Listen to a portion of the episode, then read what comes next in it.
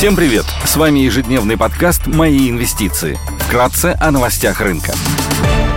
Глобальные рынки – Внешний фон умеренно негативный. Фьючерсы на S&P 500 снижаются на 0,1%, Евростокс теряет 0,2%, гонконгский Хэнк торгуется в минусе на 1,1%. Баррель Брент стоит 94 доллара, золото торгуется по 1710 долларов за унцию, доходность по десятилетним гособлигациям США на уровне 3,82%. Сегодня США опубликуют данные по безработице и числу рабочих мест, созданных вне сельскохозяйственного сектора, а также по среднему уровню заработной платы. Бейкер Хьюз представит еженедельные данные по числу активных буровых установок.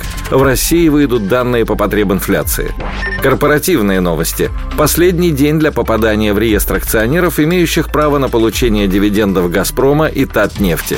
Идея дня – на рынке облигаций привлекательное соотношение риска и доходности дает выпуск АФК-системы 1R12 с офертой в 2024 и купоном 7,85% годовых. Бумага торгуется с доходностью к оферте на уровне 11,3% годовых, что предлагает премию кривой ОФЗ около 250 базисных пунктов. Компания имеет высокий кредитный рейтинг от Эксперт.РА на уровне РУ-2А-. АФК-система – корпорация, в портфеле которой представлены компании из более чем 20 перспективных секторов экономики России, включая телекоммуникации, лесопереработку, сельское хозяйство, фармацевтику, медицину, недвижимость, электронную коммерцию.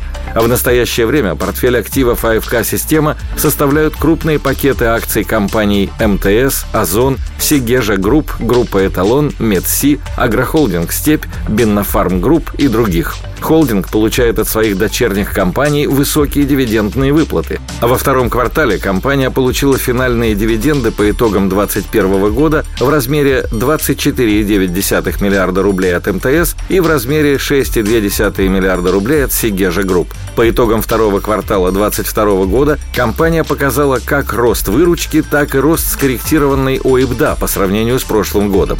Так, выручка холдинга показала рост на 19,9% благодаря росту выручки таких ключевых активов, как агрохолдинг «Степь», группы «Segezha», «Медси». Также на динамику выручки повлияла консолидация результатов Binnopharm Group и группы «Эталон». Скорректированная OIBDA группы выросла на 46,8%, маржинальность по данному показателю составила 40,1% против 32,7% в предыдущем году. Наконец, второго квартала текущего года долговые обязательства АФК-системы составили 240,1 миллиарда рублей, облигации составляют около 73% в долговом портфеле компании. Долг компании представлен в рублях. Средневзвешенная ставка по облигационному портфелю составляет 7,95%. Компания обладает неиспользованными кредитными линиями в размере 583,8 миллиарда рублей, а также денежными средствами в размере 117 миллиардов рублей, которые которые полностью покрывают долговые обязательства компании. При этом высокие дивидендные и процентные доходы позволяют АФК-системе успешно покрывать проценты.